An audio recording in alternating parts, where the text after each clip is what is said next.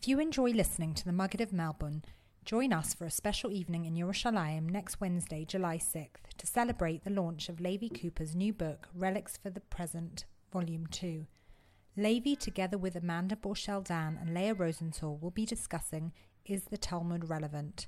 For more information and to book your tickets, visit www.pardes.org.il slash events. We look forward to welcoming you to our Beit Midrash then.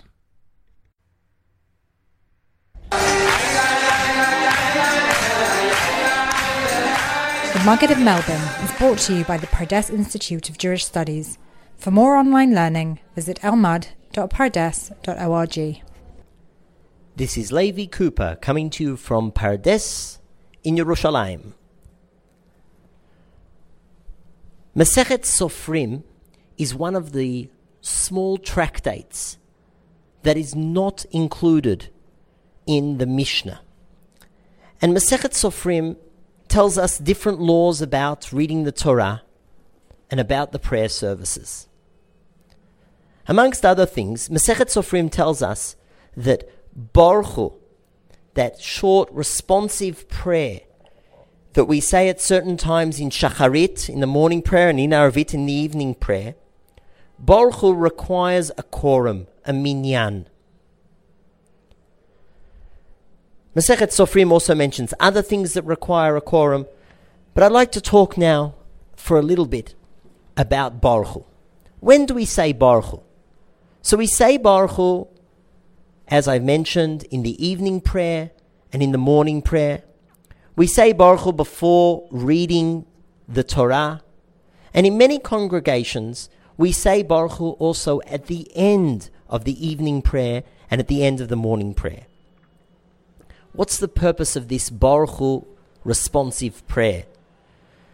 So Baruch, Hu, it seems, is like an invitation, inviting the community to be part of the blessing. In days of old, it was only the chazan, the cantor, the leader of the service, who recited the prayers, and everybody else would listen, focus, and that way discharge their obligation. So before the chazan began reading Shema, for instance, the Chazan would invite everybody present through by saying Barkhu to focus and be part of that prayer service. Similarly, when we read the Torah, even though there is one reader, nevertheless, that reader is discharging the obligation of all those present. And therefore, the reader begins by saying Barkhu, inviting everybody to focus and listen and be part of the Torah reading. What about Barkhu at the end of the service? Well, that's not really an invitation. That Barkhu is specifically instituted for those who missed the earlier Barkhu.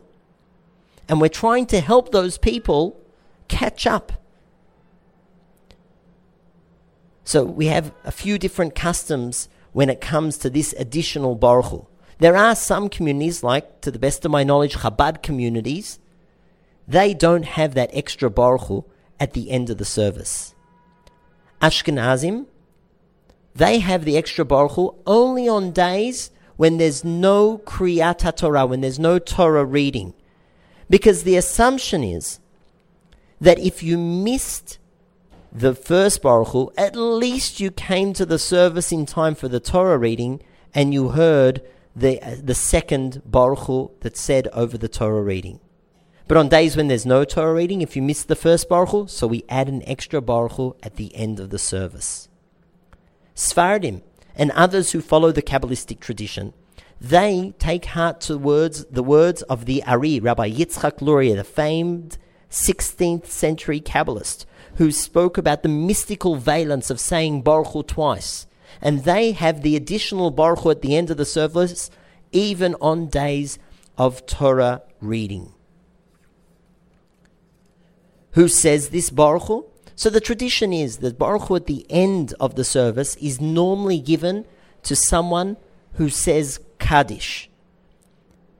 If the person saying kaddish, for instance, is under bar mitzvah and therefore can't lead the congregation, then someone else replaces the Kaddish Sayer and leads the community in that additional end of service, Barkhu In addition to these laws about Barkhu